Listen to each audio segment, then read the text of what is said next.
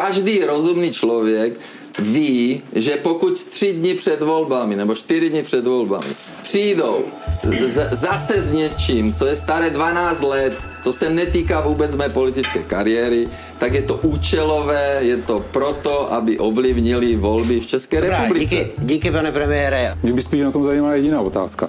Jestli to bylo v roce 2009, tak proč je potřeba využívat nějakých offshoreových firm a proč se třeba ten zámek a ty nemovitosti nekoupili napřímo? Myslím si, že to je jednoduchá otázka, jednoduchá odpověď, pane premiére. Proč je potřeba není to zámek, nějaký způsob? Není to zámek, jo, je to dům, ono se to jenom jmenuje šato, takže hmm. není to zámek. Pevně věřím, že Česká republika ještě není zcela paralizovaná, že nezávislá policie a justice bude schopna vyřešit všechny premiérové machinace. Kritika na adresu premiéra Andreje Babiše sílí, přestože šéf vládního hnutí ANO dál odmítá, že by se transakcemi v daňových rájích dopustil jakéhokoliv přestupku. Kauzou Pandora Papers, ve které odhalili investigativní novináři z desítek zemí světa rozsáhlé využívání neprůhledných struktur ze strany politiků, volených zástupců a známých osobností, se mezi tím začal zabývat Evropský parlament. Také část českých senátorů žádá o prošetření policii a Českou národní banku. Podle Senátní komise chování Andreje Babiše vykazovalo znaky podvodného jednání. Premiér je ale přesvědčený, že je terčem cílené kampaně před volbami. Jak načasování vysvětlují sami novináři Mezinárodního konsorcia? Ve Vinohradské 12 mluvíme s jednou z koordinátorek týmu.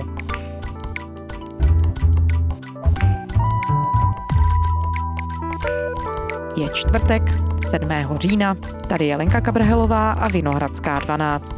Spravodajský podcast Českého rozhlasu.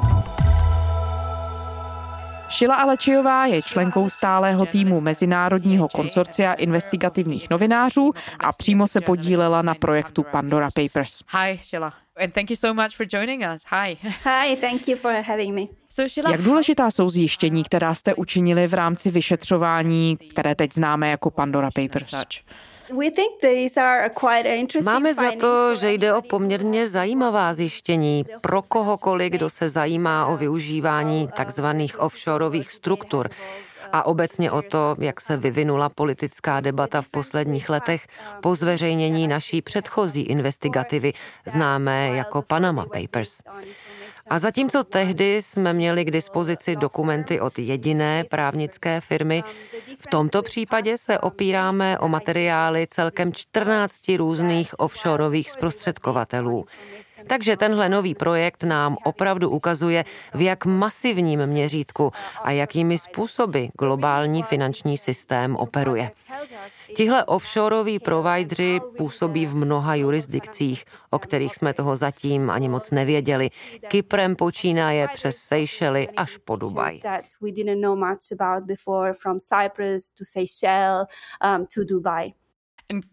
A můžeme se tu pustit ještě do jednoho vyjasnění, kolika světových lídrů a politických osobností z kolika zemí se to vyšetřování týká. Mhm. To je také novinka, kterou nám tato investigativa přinesla. Skutečnost, že tu máme co dočinění s takovým množstvím politických figur. Identifikovali jsme jich nejméně 300 a je mezi nimi asi třicítka současných lídrů, včetně ministerských předsedů a prezidentů několika zemí current leaders, including prime ministers and presidents of several countries. Well, people in different countries are now looking at... S těmi informacemi, které se dotyčných lidí týkají, se teď seznamují lidé, veřejnost v celé řadě zemí. Co z toho považujete vy sami za nejdůležitější zjištění, pokud to vůbec jde informace tohoto typu takhle porovnávat? Is it even possible to sort it this way? Well, so this Vzhledem k povaze těch dat a skutečnosti, že pocházejí od tolika různých offshoreových zprostředkovatelů, nacházíme celou řadu men. Ať už jde o biznismeny, milionáře, popové hvězdy, slavné sportovce, ale také politiky. A to je, domníváme se, jedno z hlavních zjištění této kauzy. To, že se našlo tolik politických figur, které ve stejné době, kdy využívali služeb těchto offshoreových providerů, veřejně kritizovali korupci a daňové úniky a slibovali voličům, že se postarají o zajištění větší transparentnosti. A přitom potají využívali tenhle neprůhledný systém k zamaskování svého bohatství a investic.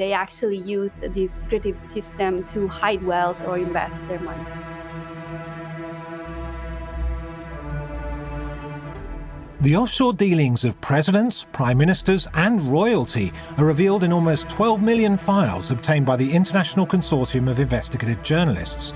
They reveal the secrets of world leaders, from the King of Jordan to Vladimir Putin to Tony Blair. Offshore trusts get tax relief while homeowners pay VAT on insurance premiums. We will create a tax system that is fair. Журналисты открыли архивы Пандоры. Крупнейшие СМИ по всему миру опубликовали расследование об использовании главами государств, чиновниками, политиками и бизнесменами офшоров для сокрытия доходов, собственности и возможной коррупции. V seznamech, o které se postaralo na 600 novinářů z celého světa, se objevila jména desítek lidí z blízkého okolí ruského prezidenta Putina. Z novodobé pandořiny skřínky vylétly soupisy nelegálně pořízených majetků i mnoha milionové či dokonce miliardové částky.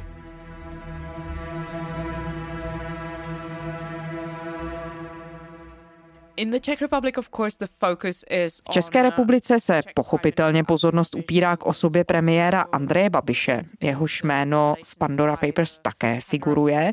Podle vašich zjištění si tedy za využití těchto neprůhledných struktur, které popisujete a které zahrnují tři různé zámořské firmy, pořídil nemovitost na jihu Francie. Když se podíváme na celý ten balík informací zahrnutých v Pandora Papers, jak důležitá jsou ta zjištění týkající se právě českého premiéra v kontextu celého toho vyšetřování?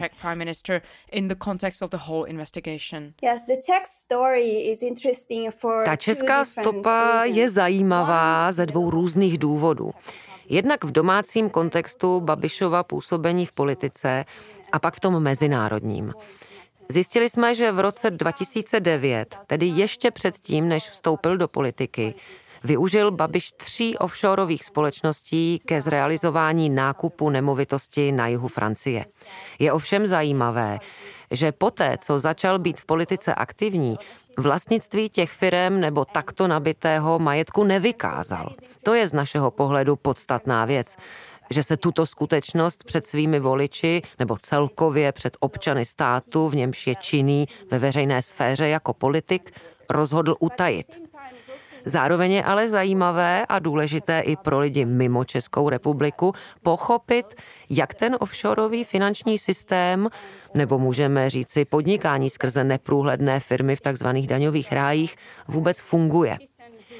Už v době, kdy Andrej Babiš vytvořil struktury pro uskutečnění toho popisovaného obchodu, totiž zaznívala obvinění, že z jeho strany dochází k porušování pravidel pro čerpání evropských dotací. Byla to jenom obvinění. Ovšem i přesto se ho panamští právníci, kteří mu ty struktury pomohli vytvořit, na mnoho věcí nevyptávali. To je důležité, protože nám to pomáhá porozumět tomu, jak firmy zajišťující offshoreové služby fungují a že neexistuje mnoho pojistek či kontrol, když je bohatý klient osloví se žádostí o založení offshoreové společnosti. My jsme si samozřejmě vědomi toho, že tento typ společností může být využíván k naprosto legitimním a legálním účelům. Takže tu v žádném případě nenaznačujeme, že by docházelo k porušení zákona. Jde ale o to, že ta diskrétnost, kterou tyto jurisdikce zajišťují, umožňuje klientům tajit financování nebo dokonce vlastnictví majetku.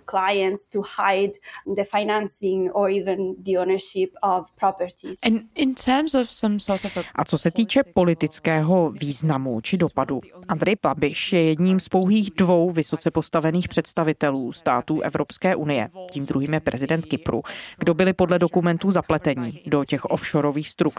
Jak zásadní to je zpráva, pokud se díváme na Pandora Papers zase jako na celek? Při takhle obrovských únicích dat si opravdu nemůžete vybírat, jaké informace v nich budou. My novináři jsme museli všechna data projít a najít za nimi příběhy, o kterých by se veřejnost měla dozvědět. A do této kategorie veřejného zájmu jistě spadá i to, když se v datech objeví jména veřejně známých osobností a volených zástupců. Máme za to, že by o jejich aktivitách lidé měli vědět. Takže my nerozhodujeme o tom, kdo se v odhalených datech objeví.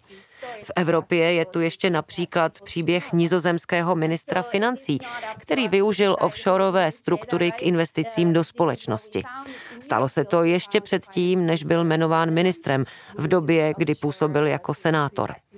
Pak jsme narazili také na celou řadu bývalých ministrů z jiných zemí. Takže z naší strany to rozhodně nebyl žádný plánovaný záměr vzít si na paškál jako jediného právě Andreje Babiše.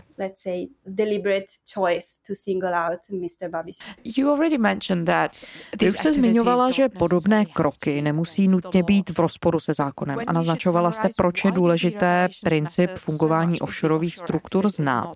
Pokud byste ale měla schrnout, tak v čem specificky jsou zjištění Pandora Papers tedy tak zásadní, když nám vlastně neukazují podporují nelegální chování. Jsou důležitá, protože lidem ukazují, jestli se politici chovají skutečně tak, jak tvrdí. Lidé by měli vědět, jestli člověk, kterého zvolí a který nakonec bude rozhodovat o jejich vlastním životě, jedná v konfliktu zájmů anebo ne. To je podstata demokracie. A i když tu jsou případy, kdy je skrývání majetku skrze společnosti v daňových rájích provedeno legálně, stále to může svým způsobem demokracii podrývat, protože lidé tak přicházejí o možnost vědět, co jimi zvolení zástupci skutečně dělají.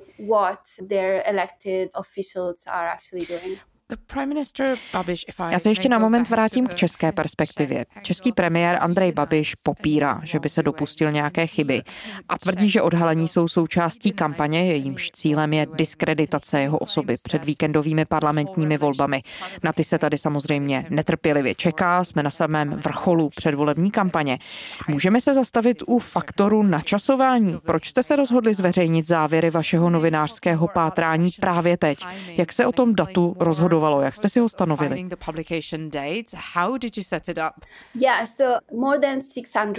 Na téhle investigativě se podílelo přes 600 novinářů, takže je pochopitelně velmi složité se shodnout na jednom konkrétním datu.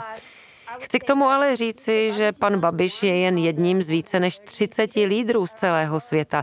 Jejich jména v tom balíku figurují. Takže publikování těch materiálů se dotýkalo i dalších zemí a není opravdu žádný důvod si myslet, že jsme to udělali záměrně s ohledem na konkrétní osobu. Naší snahou rozhodně nebylo něco ovlivňovat. A upřímně řečeno, pan Babiš měl spoustu příležitostí se k těm zjištěním vyjádřit. Nemusel to dělat zrovna v živém vysílání před pár dny. Mohl na to odpovědět i o víc než dva týdny dříve.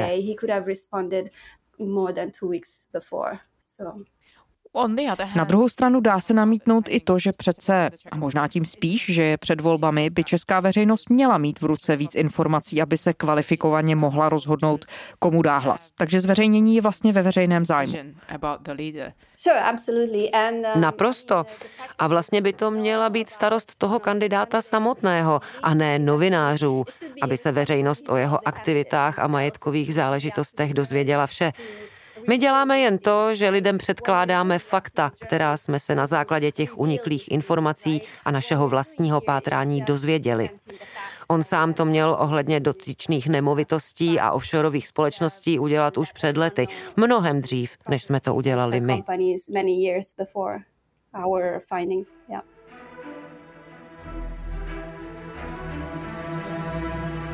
Jméno Andreje Babiše na plénu Evropského parlamentu opravdu zaznělo už mnohokrát. Řadě europoslanců posloužil jako příklad eh, politika, který využívá nastrčené společnosti a mm, je zodpovědný za podivné finanční transakce přes daňové ráje. Eh, francouzský europoslanec za zelené, ku příkladu Janik Žadot prohlásil, že je ostuda, pokud se v době pandemie, kdy chybějí peníze ve zdravotnictví a v době energetické krize ukazuje, že offshoreová schémata využívají ke skrývání prání peněz i vysoce postavení politici, kteří by přitom, jak řekl, měli podle daňovým únikům bojovat.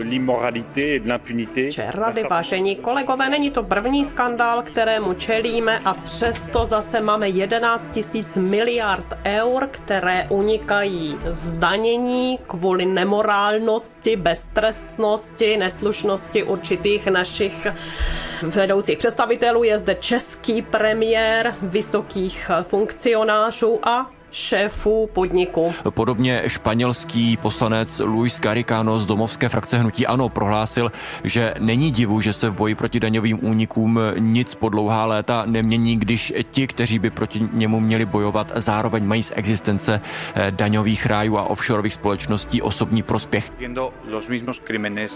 Una y otra vez. Nuestros líderes se hacen los indignados, pero nada cambia.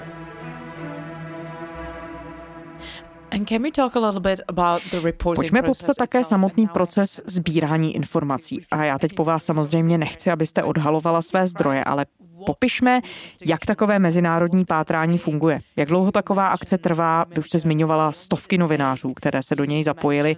Jak si pak v rámci takové mezinárodní spolupráce dělíte práci? Kdo má co na starosti? ICIJ, tedy Mezinárodní konzorcium investigativních novinářů, a já jsem nejen jeho reportérkou, ale také koordinátorkou, je zároveň spravodajská organizace a novinářská síť. Takže děláme zároveň reportování i tu koordinační složku celé té investigativy.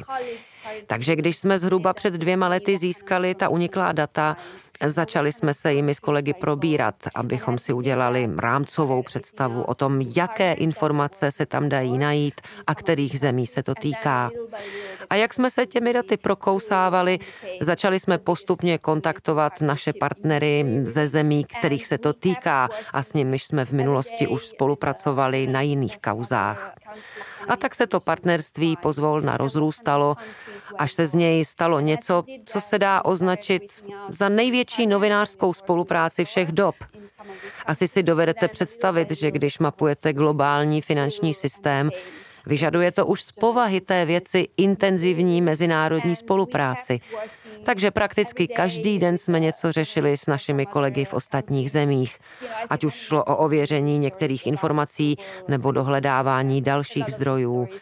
Tak tomu bylo i v případě popisu té transakce Andreje Babiše. Pracovali jsme ve velkém týmu. Já sice sedím tady ve Washingtonu, ale pocházím z Evropy a mám tam své kontakty a měli jsme samozřejmě partnery v Česku, Francii, Británii, Německu a v mnoha dalších zemích. Byla to týmová práce. A jak se pak v tak velkém objemu dat rozhodujete, na kterých informacích skutečně záleží, které jsou nosné a které ne? My samozřejmě nechceme psát o lidech, kteří offshoreové struktury využívají z legitimních biznisových důvodů. Co nás na takových investigativách zajímá, jsou příběhy, za kterými je jasný veřejný zájem. Tedy takové, které se týkají volených zástupců a veřejně činných osob protože systém, o kterém se bavíme, umožňuje lidem, kteří jej využívají, zůstat ve skrytu a vyhnout se veřejné kontrole. A to není dobré z pohledu globální demokracie. A právě na to myslíme, když se pouštíme do velkého investigativního projektu, jako je tento. Je ovšem důležité si říci, že ta uniklá data sama o sobě ještě žádný příběh netvoří. Musíme se vydat dál a spolehnout se na tradiční reportérskou práci. Mluvit se zdroji, dohledávat veřejné záznamy. Trvá mnoho dní, týdnů i měsíců, než ověříte to, co vám ta data sdělují. A někdy, když se nepodaří narazit na důvěryhodnou stopu, se rozhodneme, že danou věc necháme být. Nemůžeme dosledovat úplně všechno, co se v balíku uniklých dat objeví. A je vůbec možné znovu při tak obrovském objemu ta data spolehlivě ověřit? To je důležitá otázka protože ta data sama o sobě nestačí, abychom mohli ten který příběh zveřejnit. Představují pouze začátek. Například, když jsme si dělali rešerše k Babišovým offshoreovým transakcím, narazili jsme na poměrně extenzivní informace z roku 2009. Některé z nich jsme publikovali na našich webových stránkách, kde si je můžete přečíst. Ale ty dokumenty se vztahují jen k jedné části celého obchodu, k té offshoreové. Ale bylo třeba zjistit, jestli se to celé někde dál napojuje i na jiná deklarovaná aktiva, vedoucí ke konkrétním firmám a osobám. A proto jsme se dali do spolupráce s francouzskými kolegy, kteří se dostali k veřejným záznamům, kde se objevilo jméno Andreje Babiše spolu s mnoha dalšími podrobnostmi. Ty potvrdili to, co jsme vyčetli z uniklých dat ale to byl stále jen začátek. Později jsme našli další informace ve finančním výkazu jedné z jeho společností a postupně do sebe jednotlivé dílky té skládačky zapadaly tak, že si teď ten příběh, který byl v rámci Pandora Papers publikován, může přečíst kdokoliv na celém světě.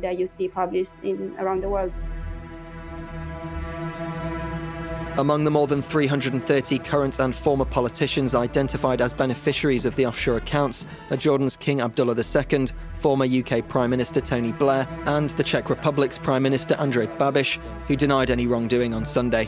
Tak nechte mě to říct, to je důležité. Pane premiér, ty, ty peníze, ty peníze odešly z České banky, byly zdaněné, byly to moje peníze a vrátili se do České banky. More than a dozen heads of state and government from Jordan to Azerbaijan, the Czech Republic and even Kenya have used offshore tax havens to stash assets worth hundreds of millions of dollars. A new investigation by the ICIJ Media Consortium. Kinosál, sauna, posilovna, kulečník i vinný sklípek. To nepopisujeme vybavení budov Českého rozhlasu. Takové vybavení má zámek Bigo na francouzské riviéře, který podle odhalení zahraničních a českých novinářů v kauze Pandora Papers složitým systémem koupil premiér Andrej Babič z Hnutí Ano. Předseda české vlády připustil, že před 12 lety poslal peníze na nákup nemovitostí ve Francii, odmítl ale, že by jednal nezákonně nebo nemorálně. Francouzští investigativní novináři zapojení do celosvětové kauzy Pandora Papers pro český rozhlas upřesnili, že Babiš prováděl finanční transakce ve firmách v daňových rájích ještě potom, co v roce 2011 vstoupil do politiky. Za prvé, společnost z britských panenských ostrovů, ve které Babiš figuroval, byla rozpuštěna až v roce 2015. Navíc až do června roku 2018 měl podíl v monadské společnosti, který pak převedl na svou manželku.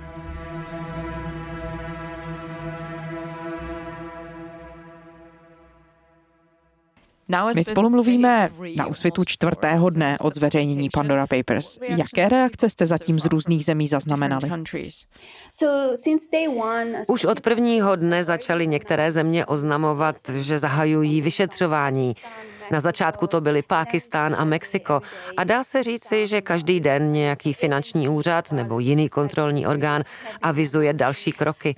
Samozřejmě jsme teprve na začátku, takže uvidíme, kam to povede.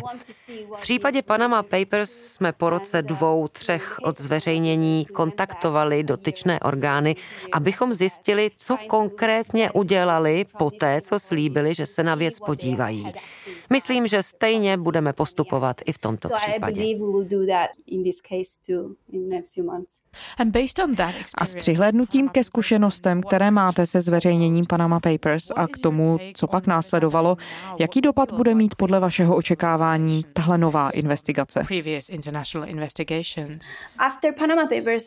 Po zveřejnění Panama Papers některé země alespoň částečně zreformovaly své systémy. Z toho, co jsme viděli, lze usuzovat, že pořád existuje prostor ke zlepšení a zbývá učinit spousta kroků k dosažení větší transparentnosti. Například zřízením veřejně dostupných registrů, protože spousta obchodních rejstříků pořád zůstává skryta zrakům veřejnosti. Takže uvidíme. Ale určitě je pořád co zlepšovat, co se týče transparentnosti.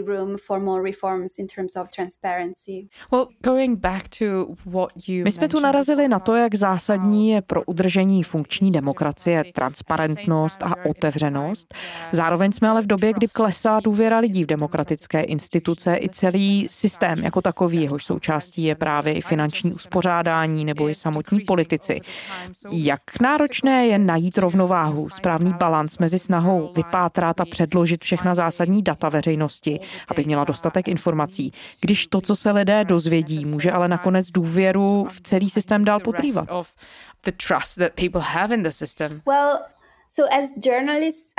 My jsme novináři a naše role je zjišťovat fakta, porozumět kontextu a předložit to veřejnosti.